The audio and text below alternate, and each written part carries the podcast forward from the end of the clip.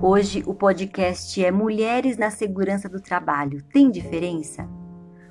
Outro dia escrevi um artigo onde abordei o quanto o ambiente de trabalho está modificado em todos os departamentos e segmentos.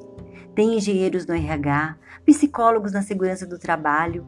As profissões estão cada vez mais interagindo. A diversidade de cultura, religião, sexualidade, credos estão em todas as empresas e a tendência é viverem harmoniosamente.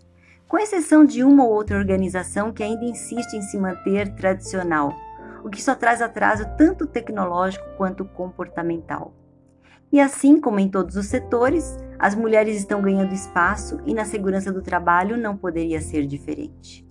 Um trabalho que de início era desempenhado somente por homens, afinal, teria de lidar com segurança. E até pouco tempo atrás, na nossa cultura, quem cuidava da segurança era o homem, inclusive da segurança da mulher. Imagina então uma mulher vestir todos os equipamentos de segurança que até então eram tão masculinos e ir até a operação, por exemplo, dentro de uma metalúrgica, onde a grande maioria ainda são homens, e impor atenção e respeito. Não são poucos os casos onde a mulher nesse cargo era alvo de zombarias, desrespeito, ocasionando muitas vezes até depressão e afastamento do cargo. Mulher nessa posição deveria então se masculinizar, para quem sabe conseguir um pouco de respeito. Não foi fácil o caminho até aqui, pois a campanha de conscientização teve que ser feita desde os colaboradores até a diretoria, que muitas vezes também ocultava algum preconceito nesse sentido. Hoje, quando vou palestrar nas empresas, vejo muitas delas assumindo seu papel lindamente dentro da segurança do trabalho, e eu acho isso fantástico. Mas o que a mulher tem tanto a acrescentar nessa área?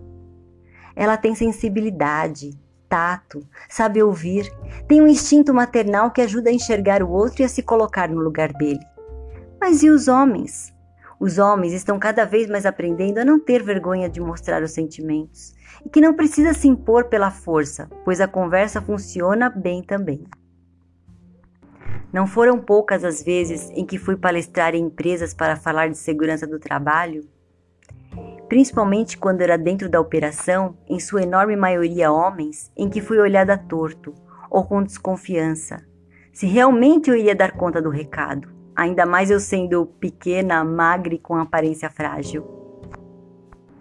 E não foram poucas também as vezes que, após o término da palestra, os líderes de segurança vieram se desculpar por terem tido uma atitude preconceituosa de início, Afinal, não precisei demonstrar masculinidade, força e nem falar grosso para mostrar meu trabalho lindamente e passar informação.